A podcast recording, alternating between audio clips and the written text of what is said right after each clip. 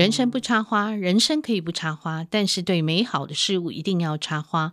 本节目由见证环境教育基金会与上下游副刊共同制作，我是上下游副刊总编辑古碧玲。各位听众，欢迎我们的来宾胖胖树王瑞敏。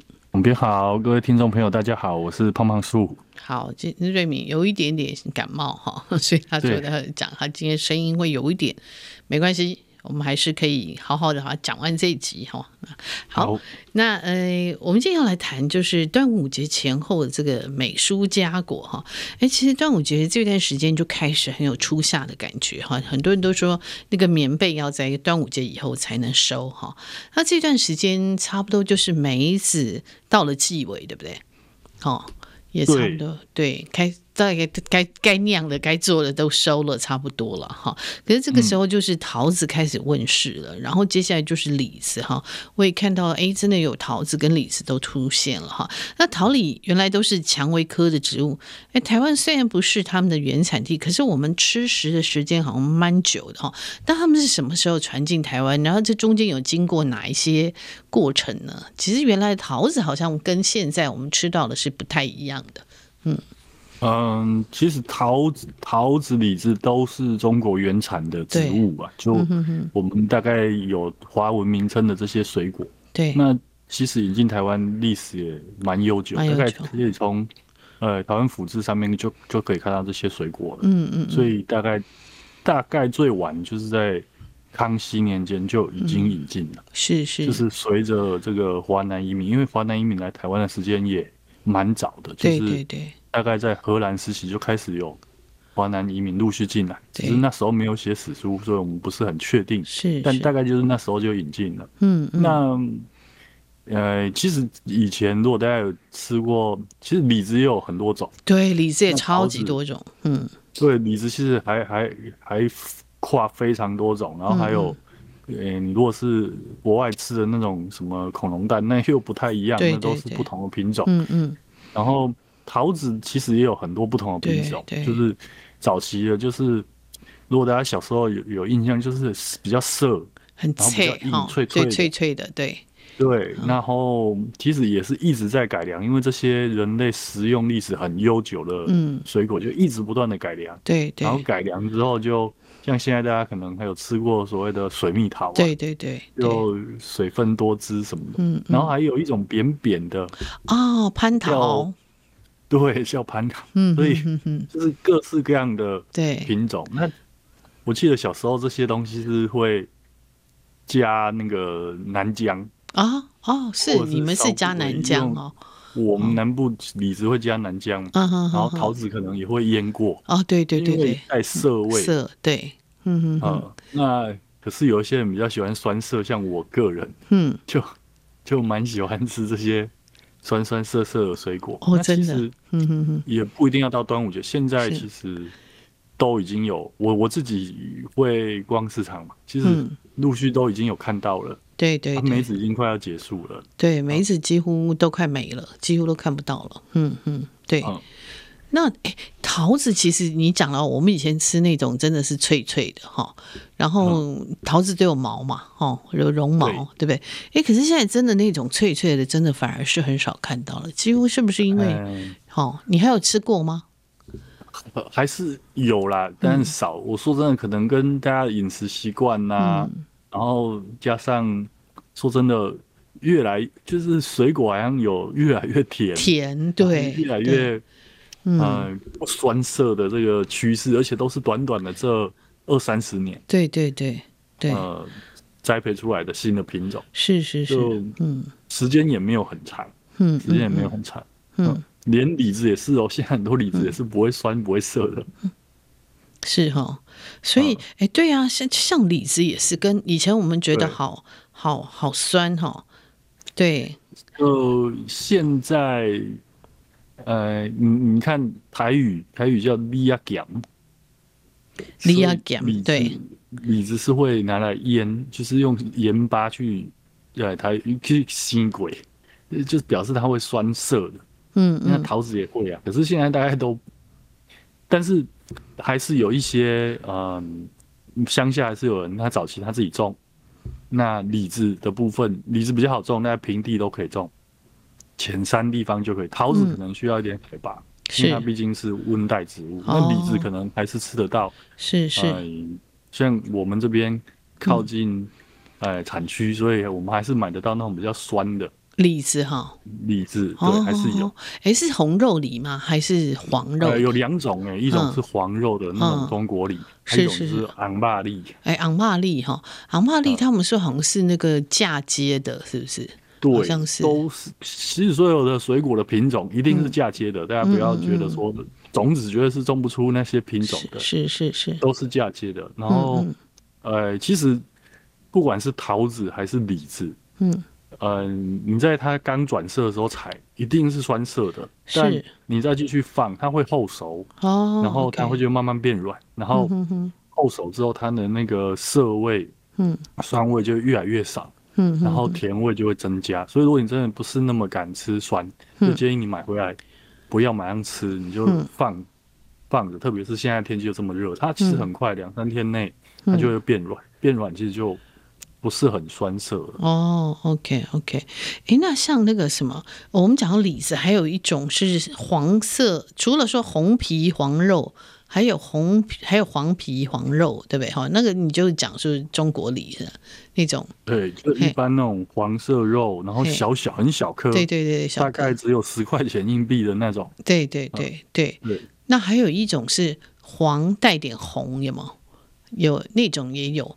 然后它好像也不是因为说它不熟，它好像就是熟了也是黄带点红，嗯，然后他们都是拿来腌制的，嗯，对，就是呃，其实品种真的很多，对，然后它李子更复杂一点，嗯嗯，然后你还会发现还有，我不知道大家有没有听过，还有桃接李，呃，桃接李，对啊对啊，我就是吃过桃接李呀，就是其实。嗯，呃，桃子跟李就是这些蔷薇科的植物，嗯，因为，呃，像桃子、李子，他们是、嗯、呃同属，所以其实是可以有一些是可以，嗯哼哼，嫁接的，嗯哼哼哼哼，是是、就是、是嫁接是可以过关的对，对，因为我有吃过红肉李，他们就说是桃接李，那我就想说，哎，为什么要桃接李？哈，他用那个。砧木嘛，哈，桃的砧木去接这个李子去接，这个在园艺上是很常使用的技术啊，是是就是你只要接在同一属，对、嗯，然后近缘的植物大概都会过，嗯嗯嗯嗯，嫁接亲缘上面就这一个属，嗯，这个属，嗯。就是还还蛮容易，嗯，相对容易嫁接。哦，OK，但它并不会因为接了，它就它就会有两个植物的特征，不会哦，哎，不会，嗯嗯，不会不会不会，它它就是。上，因为嫁接的下半部只是提供，呃，它根部吸收水分啊，哦，然后一些养分而已。然后主要开花上面的枝条还是维维持，呃，上面的，嗯，就是枝是呃嫁接的形状是不会变的。对哦哦，OK，哎，你这个我突然就想到另外一个东西，就是我们不需要高接李吗？好啊，高接李是接枝，对不对？好，对对对对，所以它那个作用跟这个桃接李的作用一样吗？呃，其实都是类似，只是说，如果你接在小小苗的时候就接，嗯、那为了长长大整棵那一棵就是长出来都是这样。嗯嗯嗯。那那个呃，就是高阶梨，嗯，高阶梨它比较麻烦，是因为它。没有办法在一般的情况下催花嘛，嗯、所以我们就进口它的枝条，哦、然后来接上去，哦、然后让它又很快就有这个花苞。哦、嗯、，OK OK，哎，那我还想请教瑞明哈，呃，其实因因为那个像你说蔷薇属的植物，它们是可以彼此嫁接，蔷薇属还有哪些植物是可以吃啊？嗯不是蔷薇属，我们刚刚讲的桃子、李子，这是梨属、嗯、或者叫梅属，就这个属包括梅子啊、李子啊，然后樱桃、桃子、杏仁，杏仁就扁桃，这个是这个属。那另外，其实蔷薇科的水果很多哦，你像苹果也是，哦苹果也算，又又又又不同属，是是。然后那个梨子，嗯，梨子，对，梨子也是。然后台湾可能比较少人吃过杏。哦，杏比较少，确实是。对，我我们我在国外有吃过杏。对对对，我也吃过。嗯，不一样哦。嗯，就是它是不同的植物。是是。杏长得有像桃子。OK，嗯，然后另外还有像草本的，就是比如说，嗯，呃，梅，嗯，梅梅子哈，不是哦，不是梅啊，草莓也算哦，啊，草莓也是哈，对对对，草莓也是，对对对，蔷薇科，对对对，蔷玫瑰花它蔷薇花当然也是蔷薇科嘛，对对对，那玫瑰也有果实，嗯，那樱桃玫瑰果，对对，樱桃也有，对，然后一般。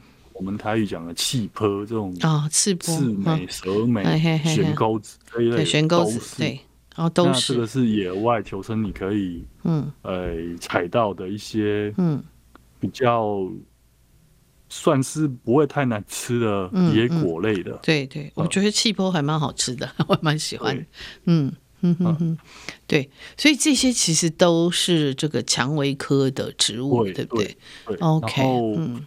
蔷薇科就不是大家想要，不是只有花而已，嗯、然后还有像，呃，花语里面的木瓜，哦，木瓜也，哦，木瓜，对对对，不是那个木瓜树那种木瓜，不是不是那个番木瓜，就是一般华语最古老的所谓的木瓜，对，它其实是，呃，蔷薇。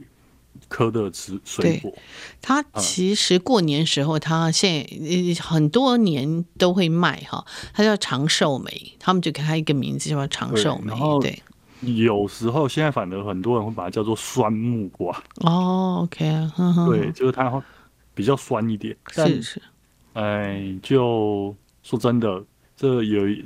就是木瓜这两个字，反而被大家后来外来的拉美来的把木瓜给取代了。对对，那当然这是语言的演变，还没有对错的问题。对对对对对，是那个那个。当我知道，因为以前我们都那个盆栽植物嘛，过年的时候会买嘛，然后它开的花也是挺美，他们其实都会做成小盆栽，哈，然后我们都叫它长寿。我现在才发现，哎，原来它叫木瓜，真正的木瓜是它哈。那大概通常呢，呃，台湾会卖，大概都是快过农历年的时候了，哈，他们就会呃做成盆景，这样可以可以卖哈。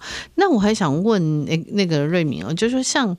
这些如果是你说同一属，它就可以彼此嫁接，是不是这样这样讲？嗯，这样正确吗？梨梨属里面，梨属大概就是梅、嗯，李桃、嗯，樱桃，然后那个杏，嗯哼，这几种，这几种有一些可以，它不一定会过，就是还嫁接的时候还要看技术。哦，OK OK，对，不是像，不是说一定，像比如说一般来说。我和比如说大家很喜欢的一些樱花的品种，大家就都是接在山樱花上面。哦，OK OK。你还是亲缘要越近越好，越近越好哈。只是桃子刚好可以接李子。哦，OK OK，这很妙。桃接。来说，嗯，比如说像梨呀，梨大概就只会接在我们台湾的野梨上面，或者我们叫头来呀。哦，头来啊，蕉来啊那种吗？对对对对。就鸟梨那种台湾原生的梨，是是，哦，适应会比较好。OK，嗯哼哼，像他们那个高阶梨也是嫁接在台湾那种土梨土梨子哈，就比较小时候比较不是那么好吃的，不是蕉来啊，但是那种呃水分比较没那么多，然后看比较硬的。我记得小时候吃的梨子都是那种，对对对，就比较。丑来呀啦，对对对对，不是那么丑来呀，或对对，哎，耍来呀，沙沙沙里，嘿沙，有点不是沙梨哦，是那个那对耍来啊，不是我们讲那个沙梨橄榄，嗯，是不一样，对对对对。嗯，其实这些水果，因为它经过这个不断的选配哈品种，其实真的是变化还蛮大的哈。呃，嗯、对我我小时候吃的东西到现在吃的东西几乎都不一样。那刚刚确实是有瑞明讲说水果越来越甜，大家也喜欢吃甜的哈，就是少了那个酸的或是涩的一点风味层次了哈。对，那可能现在的人习惯。那我记得哈，我们在讲端午前后，我记得以呃曾以前曾经有一则新闻就是。前农委会主委哈，那时候因为端午节粽子很贵嘛，物价上涨，然后粽子很贵，然后那时候主这个这一位主委就跟民众说啊，他说端午节如果粽子太贵，就吃茄子代替。哦，当时他被骂惨了哈。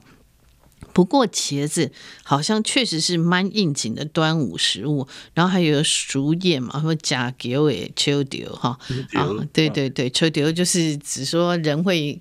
哎，秋丢的意思要怎么讲？秋丢，秋丢就是有点臭屁啊，黑啦黑啦，就是很难翻翻的，非常的。对对，我觉得很难翻的，就是臭屁，好像黄书明老师的书上没有特别写过，对对对，嘿，就是有点呃，好像走路有风这样哈啊，然后对对，有点拽拽的啦，摇摆啦哈哈，对我们台语讲的摇摆哈，加给我对对对，那那但是茄子确实是了哈，呃，其实我记得我们小时候都很怕吃茄子，你看小孩都很怕吃那个软软的东西哈，或者颜色很嗯，对小孩不喜欢。我看茄子基本上我都笑说是成人食物哈，哎，茄子到底是原产在哪里？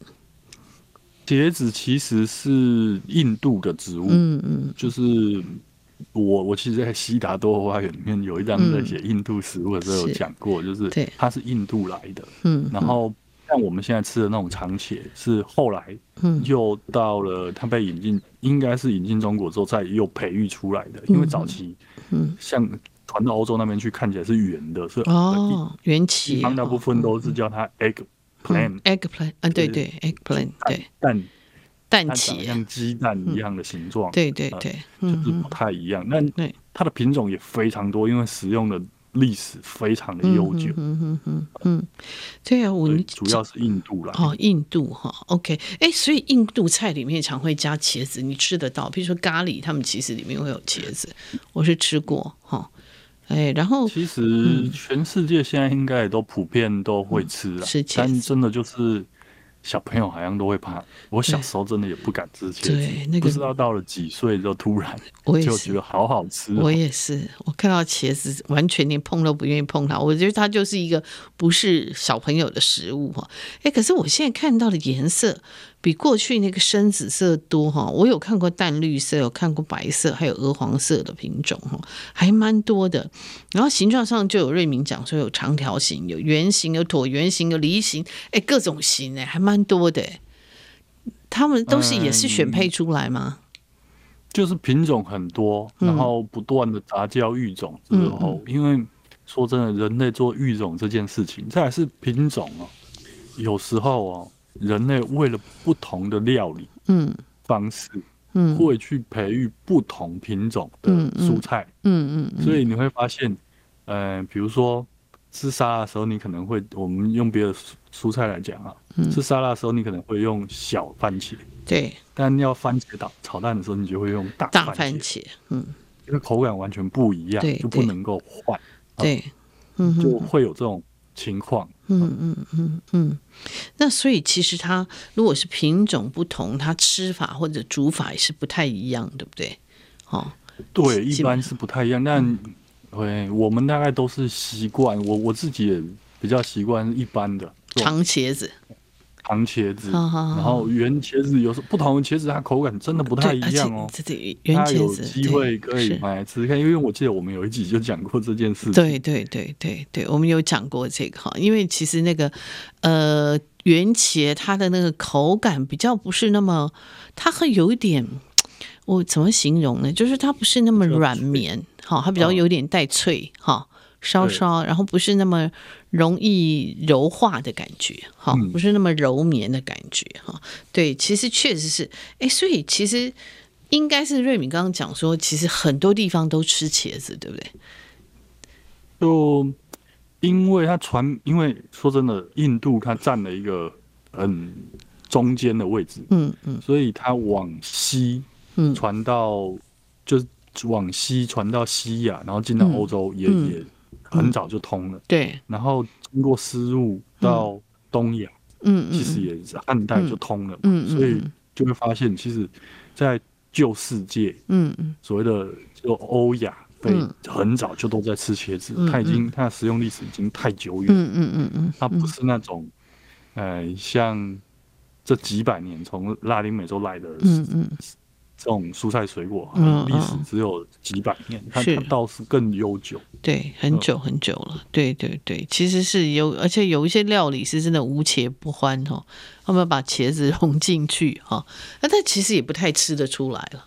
啊。我我吃过印度的料理，他们的茄子是把它真的是融在他们的咖喱里面哈，那所以你不太吃得出来是它。啊，可能。就吃下去你也不知道他是谁了哈。而且应该说他们咖喱就煮很久，嗯、用诶叫台语叫控做固哎对哦，要控做固，你都不知道那里面对对对哦，嘿，一个控刚归狗狗狗嘛，好，我们讲整个都糊了哈，所以你也不知道它到底是什么哈。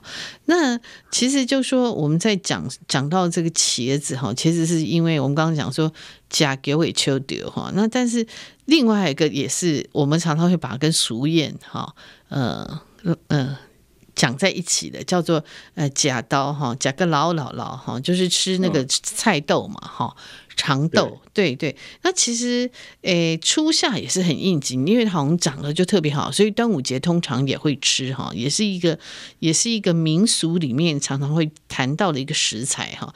那广东人说这个牛肉一起炒叫做。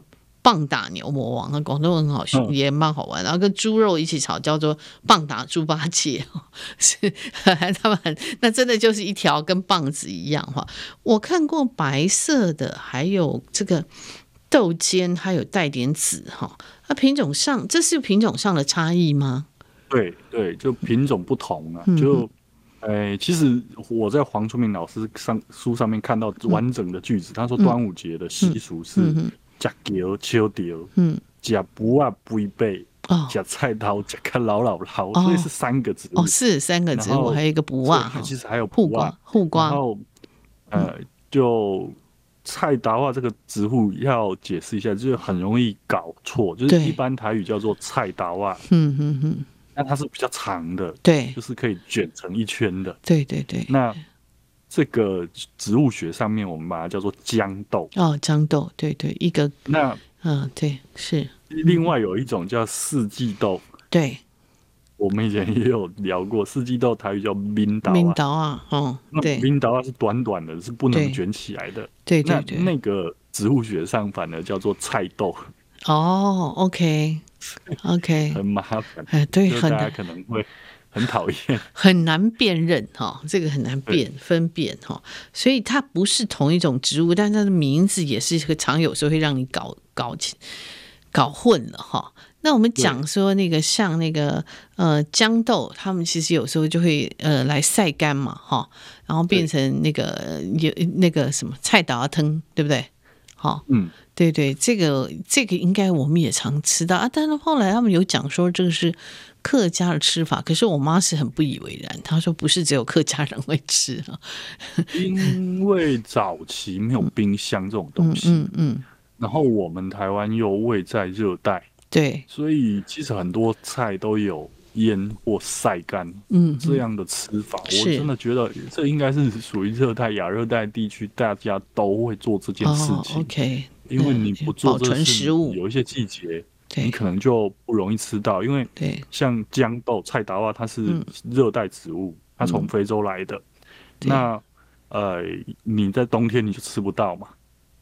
它的生长季就只有夏天，它的豆、嗯、豆子大部分都是夏天，就是对对，三两三个月的寿命。对对对，那差不多。你冬天想要吃豆子，那你就必须要晒干处理啊。哦、嗯，或者是像就在古代啦。就现在，你当然可以有其他的保存方式。嗯、所以我我倒觉得，因为我我们家算闽南人，我们家也会这样吃。嗯嗯，就是而且我们家靠海哦，云林云林哈，呵呵，是是是，并没有，嗯，附近并没有客家族群，是是是，应应该是不会互相影响。但对，实际上可能还还要更多考证。但我是觉得，从气候上来看，应该是。所有嗯，热带亚热带地区的嗯族群，大家都会做类似的事情。是是是，大家就很习惯，因为要保存食物嘛，哈。你不是那个渍起来，不是用那个盐啊糖来渍，就是真的晒干了哈。晒干可以放很久，对。对，那对那。哎，你刚正好也讲到说卜啊哈，我们常其实台语有一句那个俗语，常常我们会听到说见卜啊新菜龟哈，新菜龟，对对对，就是我下次我们再来讲，在端午节之后就卜啊跟菜龟就要上市。对对，因为其实像人家就讲说夏天你就不要去吃叶菜类嘛哈，你可以多吃瓜，对不对？嗯，然后刚刚讲的这些豆类。对对，因为豆类它比较算是，有时候它会被归在，当然有一些豆类它会归在蛋白质了。好，我们讲到说，对、嗯，那那有些豆类它还是蔬菜哈。对，我们还是会讲到纤维哈。那可是夏天就是大家就会讲说，呃，少吃一点叶菜，因为叶菜其实夏天很容易有虫嘛，对不对哈？嗯、病虫害比较相对多。那你又吃，你要吃不食，你要食不食哈，你要吃不是这个季节的节令的东西，那就是得付出代价嘛，哈。对，所以这个常常对常常都会碰到。那端午节其实真的是一个我们讲到说会。呃，时序转换的一个蛮明显的一个节点啊，哈，对。那其实大家过端午节也会这个有有各种，譬如说喝雄黄酒啊，哈，对，有各种习俗哈。那粽子其实每家的绑法也不一样，哈。哎，端午节我记得还有一个东西，我们常常也会讲，就是吃笋子，对不对？好，这个时候的笋子也不少。对不对，对但笋子就很，因为笋子的种类也很多，也很多，笋，对对，超级多。台湾会吃的笋子有很多，然后再加上我们绑，大部分我们台湾绑粽子都是用竹竹叶嘛，对对对对，对，所以就非常多，对，真的超级多。那夏，呃，我们讲雨后春笋，对对，夏天雨季来的时候。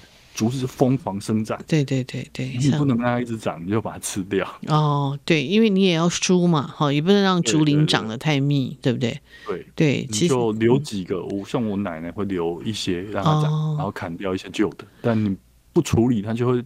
越长越大片，很可怕。哎、欸，真的很恐怖。我跟你讲，我小时候我很怕竹林。以前我小时候很怕竹林，因为我记得我每次上学都会经过一片竹林，然后里面都黑麻麻的。就是你讲的，可能它是因为没有管理嘛，哈，然后没有采收竹笋，因为它就是在路边。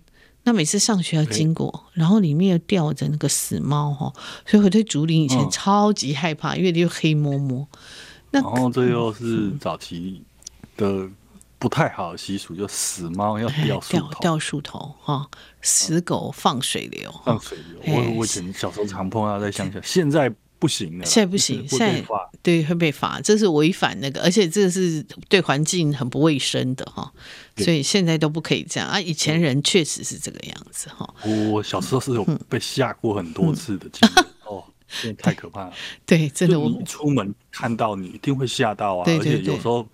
他不是就太恶心。对对对，我我小时候也常被吓到，就是因为我说上学嘛，经过一片竹林哈、嗯，那其实那个都是以前可能真的，我觉得相对来讲就有很多东西的概念哈，比较呃那时候比较没有那么多的概念，那很多东西也是放就是放任它嘛哈。所以以至于就会有很多 各种的问题。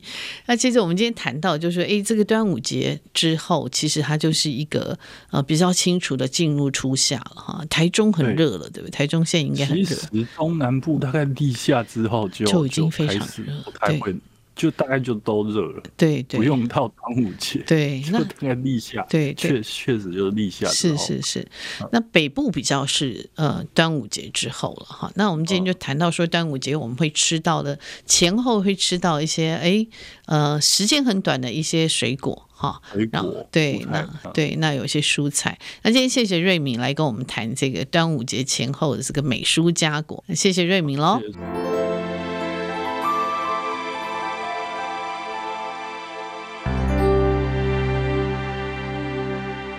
位听众，欢迎我们的来宾哈，米鲁，他是一本书店的米鲁哈，米鲁，请跟听众问好。嗯，听众大家好，比利好，我是一本书店的米鲁。对，好。嗯，一本书店之前在台中大概七年多，然后。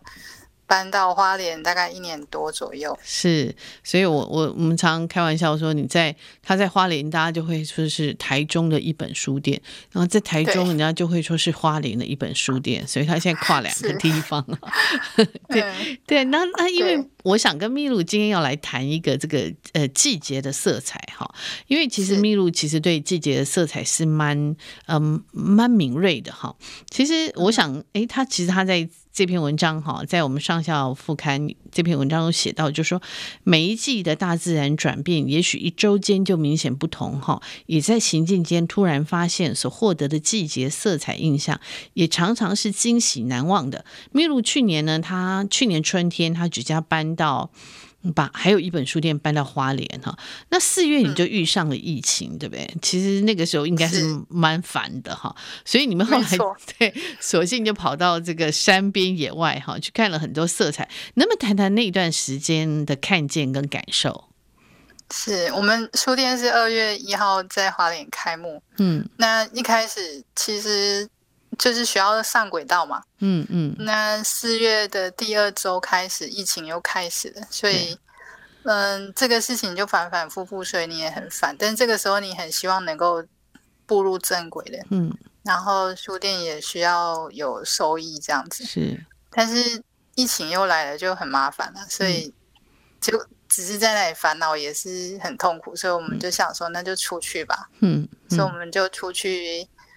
嗯，我我当到花莲，大概比较好奇，我想要探索很多地方，嗯嗯嗯，所以没有去过的路或那条路没有走过，我就会去这样。那那个时候我们就是想说啊，我们就出去吧，因为你你也不能在那里等着或什么，就是出去看看这样子。所以我们就走了一条山路哦，那那条山路，因为。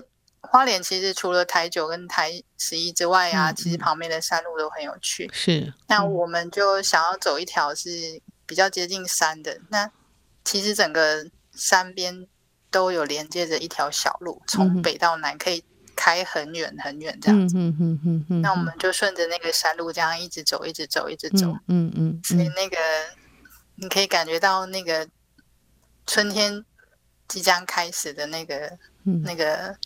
一点点的东西的发现，你就会很开心。嗯嗯，就春天的有一些讯息，就告诉你已经进入春天了哈，还有春天的气息冒出来，对不对？哎，对。嗯、那那春天的你在讲说春天开始，你有具体说你可以看到什么样的色彩？你会觉得它是大自然间有什么色彩？你会感觉它是春天，或者是有什么味道呢？你有没有什么比较明确的可以讲的呢？嗯，春天其实，在部落啊，你只要走进去啊，嗯，或是到田边，嗯，你就会发现那个空气是香的，嗯哼哼，但是你很难去说明那个是哪一种花香，因为，嗯，对我感觉那是混合的各种花的味道，气味，哈哈哈，花的气味，哈，嗯，但如果仔细闻，你还是可以闻到说，哎，可能是某一种植物的花这样子。嗯嗯嗯嗯，然后整体来说，我觉得春天的叶就是那个绿啊，它其实是嗯比较浅一点，然后带一点黄啊，带一点呃绿，就是比较呃葱绿色这个嫩绿，对，嗯嗯嗯，对对。对。然后这个绿，我觉得要要到进入夏天的时候才会变成一个很饱满的绿，但春天这个时候的颜色，它会带一点黄，带一点绿，嗯嗯，然后会有一些会有花。嗯嗯，但是花其实并不会那么鲜艳啊，有些有，但是就是粉粉淡淡的那种颜色这样。嗯嗯。但春天其实比较不同，是那个空气闻起来，嗯，是微微的湿润，嗯嗯，然后。呃，有一点凉凉的，是，但是有时候有太阳的时候，它又有一点花香的味道，在那个空气中，这样、哦、是是是，对，其实春天就是一个很清新的气息哈，然后颜色好像彩度没那么高哈，就粉粉的哈，它蒙上一层粉那个很粉嫩的感觉哈。那我这其实我就想了，我们来聊一本书啊，就是那个大卫尼那个霍尼克哈，这个这个是一个老的作家，也是。一个老的画家哈，他那时候有出了一本书，在春天的时候，后来我也买了这本书，我很喜欢这本书，因为它非常的也是真的很粉嫩，很可是是一个老画家画的哈。他这本书叫《春天终将来临》哈，你好像显然很喜欢这本书，这是他在法国乡间诺曼底的创作生活记录。哎，你之前有读过他另外一本叫做《更大的讯息》？你说以前好像不是那么了解他，原因是什么？嗯，更大的讯息那时候出的时候，其实可能对他还不太熟。嗯嗯。那他的他画图的他的画其实就是色彩很强烈。嗯嗯嗯。很饱满，然后很强烈。然后那个时候他的封面是比较接近淡，就是靛蓝色哦，就是有点偏紫的蓝色，那个那个蓝，嗯嗯嗯。然后那个时候大概只知道说，哦，他是一个非常有名的画家，然后他的画作也可以卖到很高的价格，是是，嗯。但那时候又看到他是用那个 iPhone，嗯嗯，在也会用 iPhone 作画这样子，嗯嗯嗯嗯。那你知道，因为其实，呃，数位的那个解析度其实都不是很高，而且因为粒子很粗嘛，对对，所以他他为什么会用这个作画，你也觉得很还蛮有趣的，嗯嗯。但你就想说他是一个年纪很大人，但他也会用这些数位的呃工具界面来界面来做，嗯，对。对对，那。他其实又是一个很话题性的画家，他、嗯、他很很奇怪，因为他常常会跟媒体就是呃受媒体的关注或什么之类的，嗯、所以就是非常的有名这样子。嗯嗯，那时候我不太能够就那么喜欢，就没有那么喜欢啦，因为我我觉得画家本身他有一些更多细致的。嗯，他的里面的东西或他的背景，我会觉得那比较迷人。嗯嗯嗯。然后胡克尼好像他从开始画图就很顺利。对对对对，而且他很顺遂，而且没有说经过太痛苦的过程，但是他就是一路在画图这样子。是是是。哎，那你这一次为什么又这么喜欢这本书呢？你可以跟我们分享一下这本书的色彩吗？我，我刚拿到这个书的时候，因为我是去出版社拿书，我一刚。看到这个书的时候，我就说我要这本，我要这本书，因为它的颜色太、嗯、太漂亮了，它的封面的颜色。嗯嗯。然后我我就拿到书的时候，其实差不多是春天啦。嗯哼哼。那我我就觉得我想要、嗯、我想要读它，那个欲望很好，嗯、就是我我很喜欢这种感觉，就是我想要读这本书的时候，赶快的读它这样子。嗯。然后这本书我拿到的时候。哎，我开始看，我发现这个书印的好好哦，就是它的颜色，嗯嗯，就像画册一样，它必须颜色很精准，嗯嗯，然后他用的这个内页的纸其实很舒服，可是它它的颜色都印的非常好，嗯，就是印的准确，然后也好，嗯，然后细节或灰阶的地方都表现的很好，嗯嗯嗯，对，因为我以前也是做设计的，对，你是做设计的，对，那我现在他也在。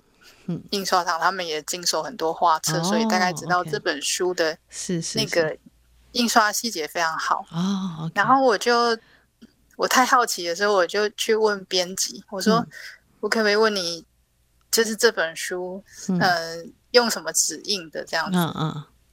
那我我要问这个问题，我觉得我有点不好意思，因为这毕竟还是那个嗯人家的技术这样。对对嗯。那我就问了，就。他们就跟我说，这本书是在国外印的，嗯、而且是胡胡克尼他自己监监印监哦监印的哦。然后然后我们就说，我我问完之后，我当然就哦，原来所以这个书的品质可以这么好。嗯嗯嗯，对，嗯，嗯，因为一个画家他要把他的画印在书本或是印在别的媒介上的时候，嗯、万一那个颜色跑掉，当然就是很糟的事情。嗯嗯嗯嗯。然后我就。我就更可以确定说，哦，我拿到这本书这么喜欢，然后觉得它颜色这么棒，是因为有这样子的制作的过程，嗯，很严谨的，是。完成这样，是是。然后它这本书的封面是比较，呃，我们讲的类似蒂芙尼蓝那种蓝，有一点，对，有一点，对对。但你把它打开，它的里面内封面其实是比较偏紫的蓝，嗯，就是。上一本那个最大的讯息那个蓝，嗯嗯嗯嗯，所以我我就嗯，然后他的那个书在装订起来侧边不是会有个布边吗？对，是黄色的，鲜艳的黄色，嗯嗯嗯，然后里面蝴蝶叶是比较呃有点橘红、橘粉红的颜色这样子，嗯嗯，那。我就理解说，哦，他为什么用这个颜色？因为里面的这个颜色是胡克尼以前的蓝色。哦，OK。然后封面的这个粉的亮的蒂芙尼蓝是他现在的蓝色。OK，嗯哼哼，对，嗯。那这本书我我认为他要传达他的话，然后要谈他的话，嗯、然后印刷的品质又非常的到位。是是，自然你可以从那个他的每一幅的画面感受到他所要谈的事情。嗯嗯嗯嗯嗯，对。然后你有写到你说年轻的时候，因为你喜欢像 Begun 呢，哦，像那个 Klim，然后希、嗯、那个 Schiller 他们这样的画家哈，你就显然是受那个比较。变态怪异的画面，还有那个色彩吸引哈，哎，其实年轻好像都会比较喜欢酷一点哈。那为什么会转变呢？这个，嗯，这个转变也蛮大的哈，因为这些画风差别很大。嗯，对，其实。嗯，更早之前我们刚开始看画的时候，老师都会介绍印象派。那时候其实比较喜欢像雷诺瓦这种画家，是甜甜的。嗯哼。但你你随着年纪稍微可能进到二十几岁，你就发现你不喜欢那个甜甜的东西。哦，是是是。你喜欢就是更怪异，或者是说他们的嗯画家的背景。嗯，很特别的故事，你会特别喜欢这样。是是是，对。对，然后这几个怪怪的画家，就是那个时候你你会特别喜欢那样的东西，然后他的故事跟他的人生这样子，嗯，嗯，就很吸引你那，那个时候。嗯，对。那后面我们就是可能会慢慢越看越多不同的、嗯、呃风格、不同画派的，嗯，或是其他立体的作品或其他之后，你就开始慢慢的对各种的嗯作品的。观看的角度就会比较宽广，就不一定只是局限在说哦，我只喜欢那个，我只喜欢那个，然后那个才够屌这样子。对对对，以前我们小时候好像都会比较觉得，因为你就觉得太甜美的东西好像很一点都不酷哈，一点都不。是啊。对，可是到了一个年纪，然后你就像你刚刚讲说，看了越来越多，那其实你会觉得说，哎，我其实喜欢的光谱可以更宽广嘛，对不对？不一定要是这样子的才是好的嘛，哈、嗯。没错。对对，其实这个是一个，我觉得这是一个，就是说。见山又是山了哈啊，这个对对，人生这个经过一个很多的山，我们爬过很多山头，真的见过见山又是山哈。那其实他这本书，我觉得，哎，那时候我看到，其实我我是跟你一样，我年轻的时候也觉得这种东西太，哎，好像太对我来讲太太太甜了一点，或者说你应该是讲说他呃太有点太阳光了哈。你知道吗？对，阳光。对，我们就是年轻的时候就不喜欢阳光嘛。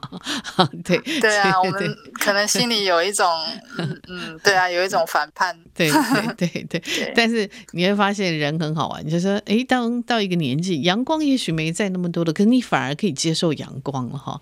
你喜欢那个向阳的那种力量。好，那其实是我觉得是一个很很很很有趣的人生的转变哈。那我还想再请你多谈谈你所知道的大卫那个霍克尼哈，他是怎么样在疫情期间又专程跑到诺曼底去绘画创作？嗯，我觉得他其实读他这个书有一个很棒的观点，是他其实年纪很大了，嗯嗯，他可能如果以一般人的寿命，可能再画也没几年嘛。对，那。但你会发现，他根本不 care 这件事情，他、嗯、他随时都觉得他就是让你感觉到他随时有很很大的创作欲望在进行，所以无关他几岁，是是、嗯，无关他的寿命剩几年，是是。然后他、嗯、那时候疫情，当然他就很多地方不能去，嗯嗯嗯，然后他有很多的活动必须不能去，嗯、但他。他也不是一个很热衷说一定要曝光或者在外面的画画家，可是你知道他的生活其实是很很大的移动性，跟就是就是也不是关在家里的那种。是是。然后然后他突然有个机会去诺曼底，那。他跟这个作者马丁盖福特，嗯，他其实是很好的朋友。他们他们合作就写了很多本书。嗯嗯嗯。但他非常了解他，所以他们其实有蛮，就是他身边其实有很多人，就是就是助理啊什么的。嗯嗯。就是常常就是来来去去。但有一次他去到诺曼底，就看到一个，就很喜欢那个地方，那他就去了，然后就就就整理了一个房子，然后就在那里住下来了。然后他就开始画图了，嗯 嗯，他他就是就是无时无刻持续的在想要记录一下他眼睛看到的东西，跟光啊、嗯、色彩啊这些东西，这样，嗯嗯，嗯。然后因为去了诺曼底，好像疫情跟他的生活不会有太大的打扰，他一样可以可以活动，嗯，因为在乡间嘛，嗯。那那也可以去附近的餐馆吃点什么，好像也没有太大的干扰。嗯、那那个时间刚好他就在那里生活，然后也也没有中断他的创作，似乎也没有因为疫情打扰了太多他。的生活这样是是，对这个其实也是我觉得也是蛮有趣的哈，就是说他呃避开了疫情了哈，好像在这个诺曼底专注的创作哈。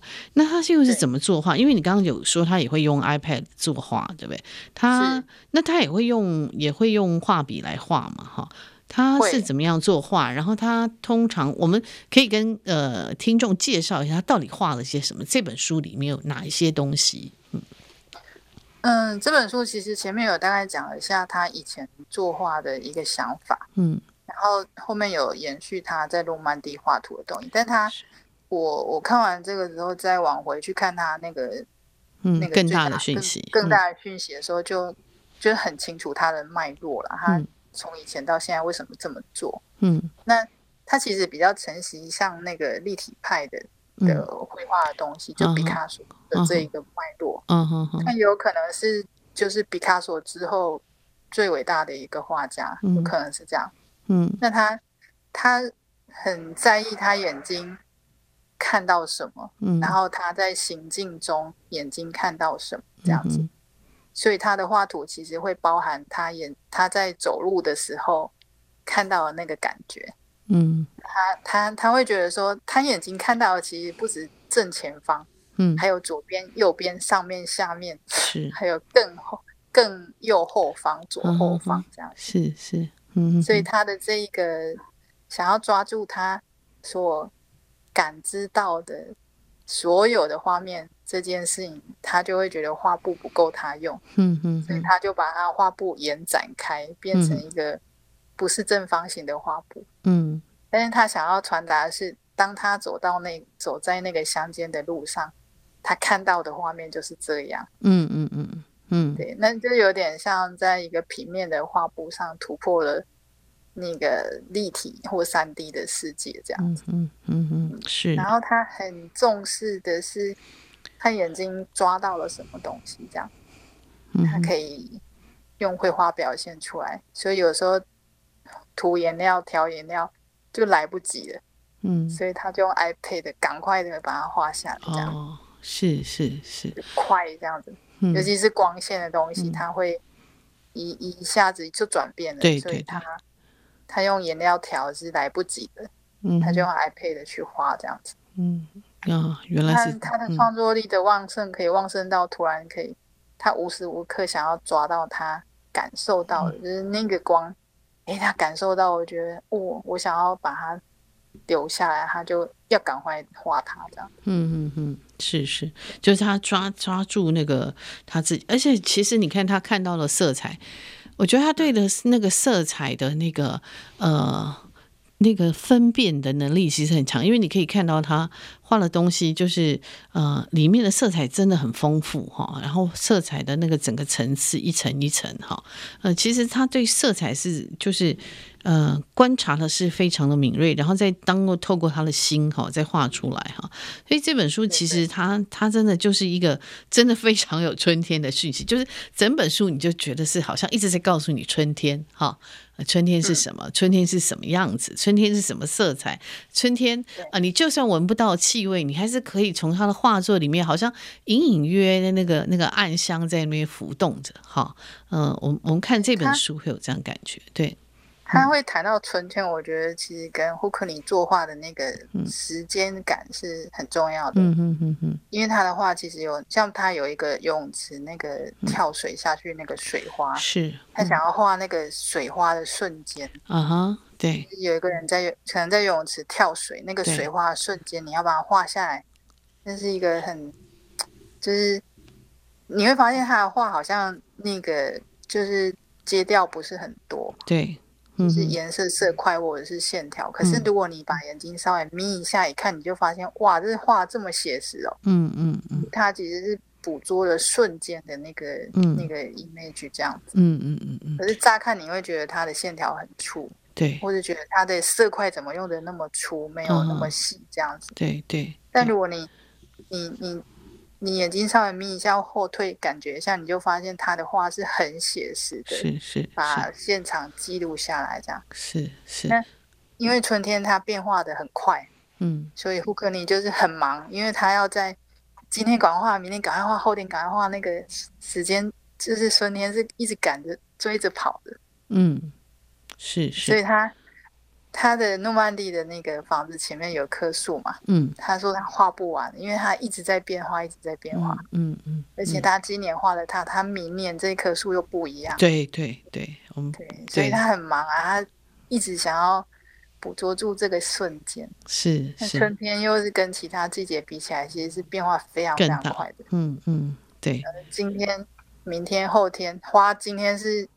八分开，明天就七分、六分、五分，那个变化很快。对对对，春天不等人哈，对呀、啊，春天不会等人。对，那其实据我所知哈，秘鲁其实你对我，我们一开始讲说你对四季的感知是很敏锐嘛哈。那其实你可以谈谈你在花莲跟台中哈，你所感知到四季的差异。我想这两个地地方应该是差异，应该还是有有看辨认的出来了哈。嗯，我在台中其实生活在一个呃绿川旁边，对，那是一个季节可以很感知到很大变化的地方。嗯嗯，嗯，那因为我们住的门前面就是一棵苦楝树，所以我、哦、我觉得大概是那个住在绿川的经验，让我对季节的变化啦，其实是变得嗯、呃、可以观察的很敏感这样子。嗯嗯，那我。常常在绿川散步的时候，就发现说，即使我在城里面，那个季节其实是会展现在这些盆栽呀、啊、路边的小花小草，或者一点点公园行道树或这些里面，都还是会发现四季的变化。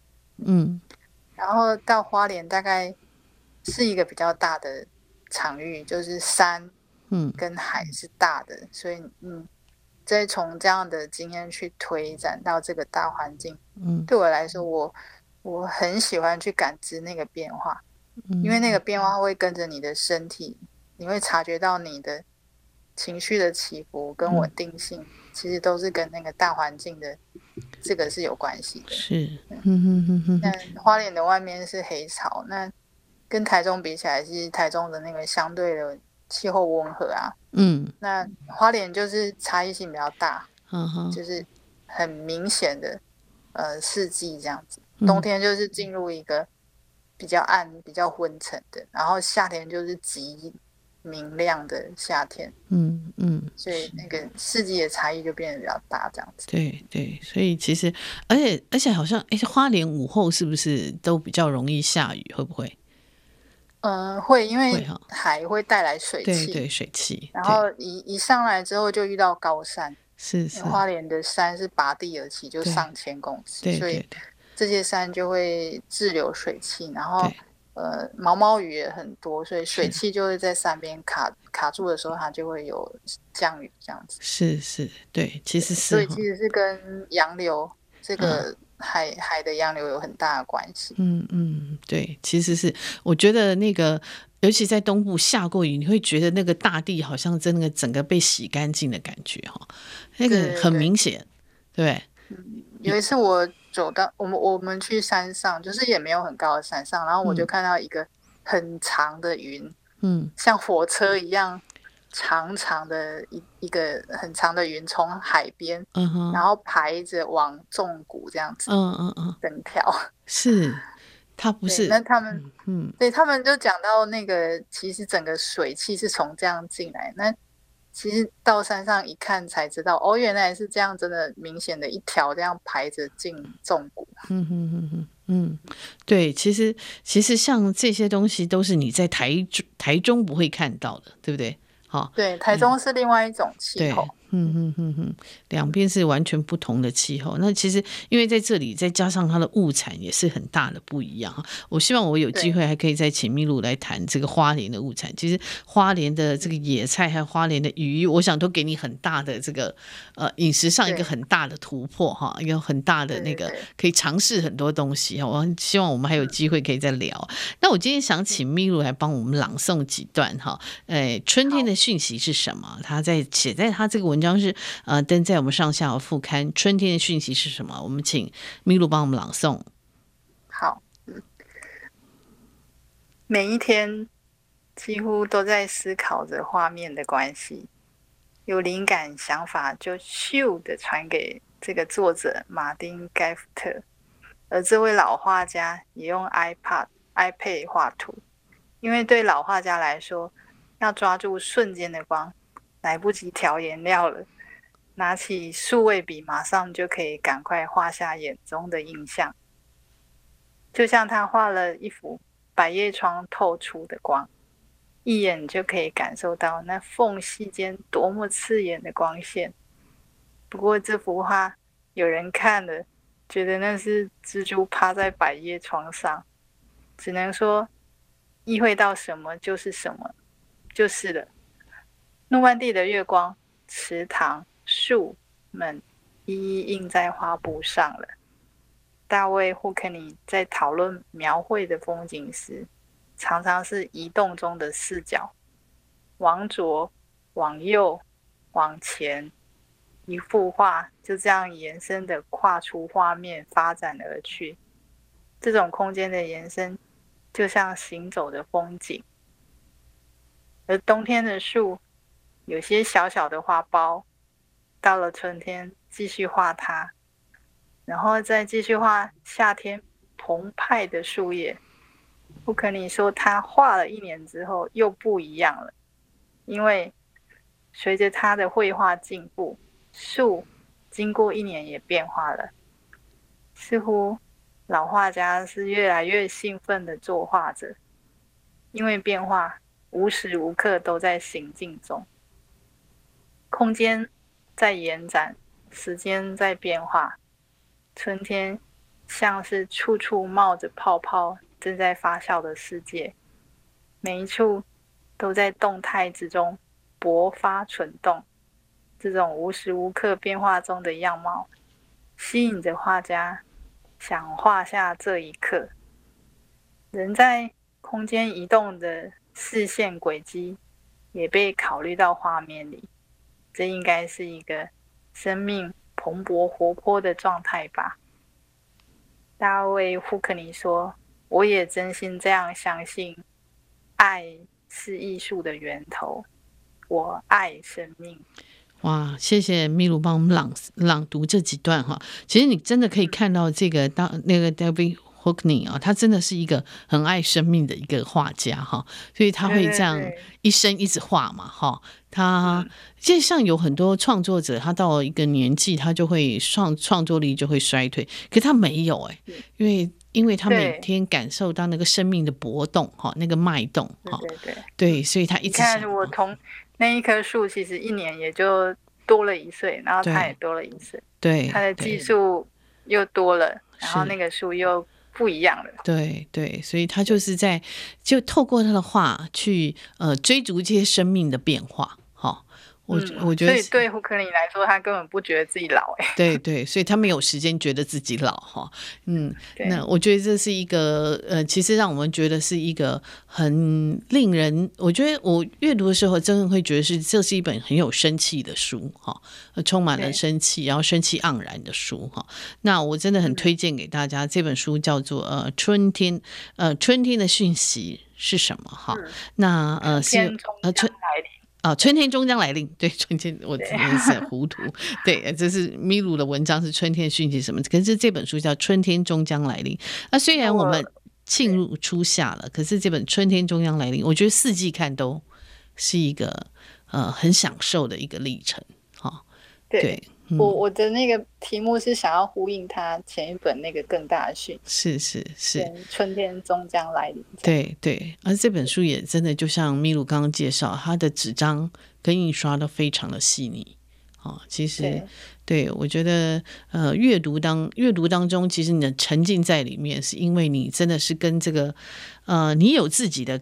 呃，看法，可是你又跟好像你呃跟这个作者一起走过这段历程，好，一起走过这段阅读的旅程，好，对，而且你可以从他的所传达的这种东西，感觉到那个春天的那个微微的对。发热的那个对那个讯息，对，好像万物都在蠢动的哈，好像这个这个精一生精植，这些万物都从这个土里面冒出来，或从什么地方冒出来的那种感觉，嗯。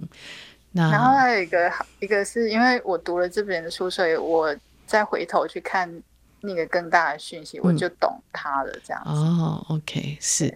其实有时候我们要了解一个作者，真的是要经过一个呃，我们自己也必须经过一些反刍了，哈。对，是啊，然后会更了解，然后也也觉得自己哎，自己有有有长大了。对对，因为你看得懂了哈。对，对我看得懂了。对对，对，那我们非常谢谢咪噜今天跟我们分享这本《春天终将来临》哈，哈，这文章是春天的讯息是什么？谢谢欢迎大家看我们上下游副刊这篇文章。那也欢迎大家真的可以去呃买这本书《春天终将来临》啊、呃，让我们这个生活里面，我觉得阅读这本书有时候心情。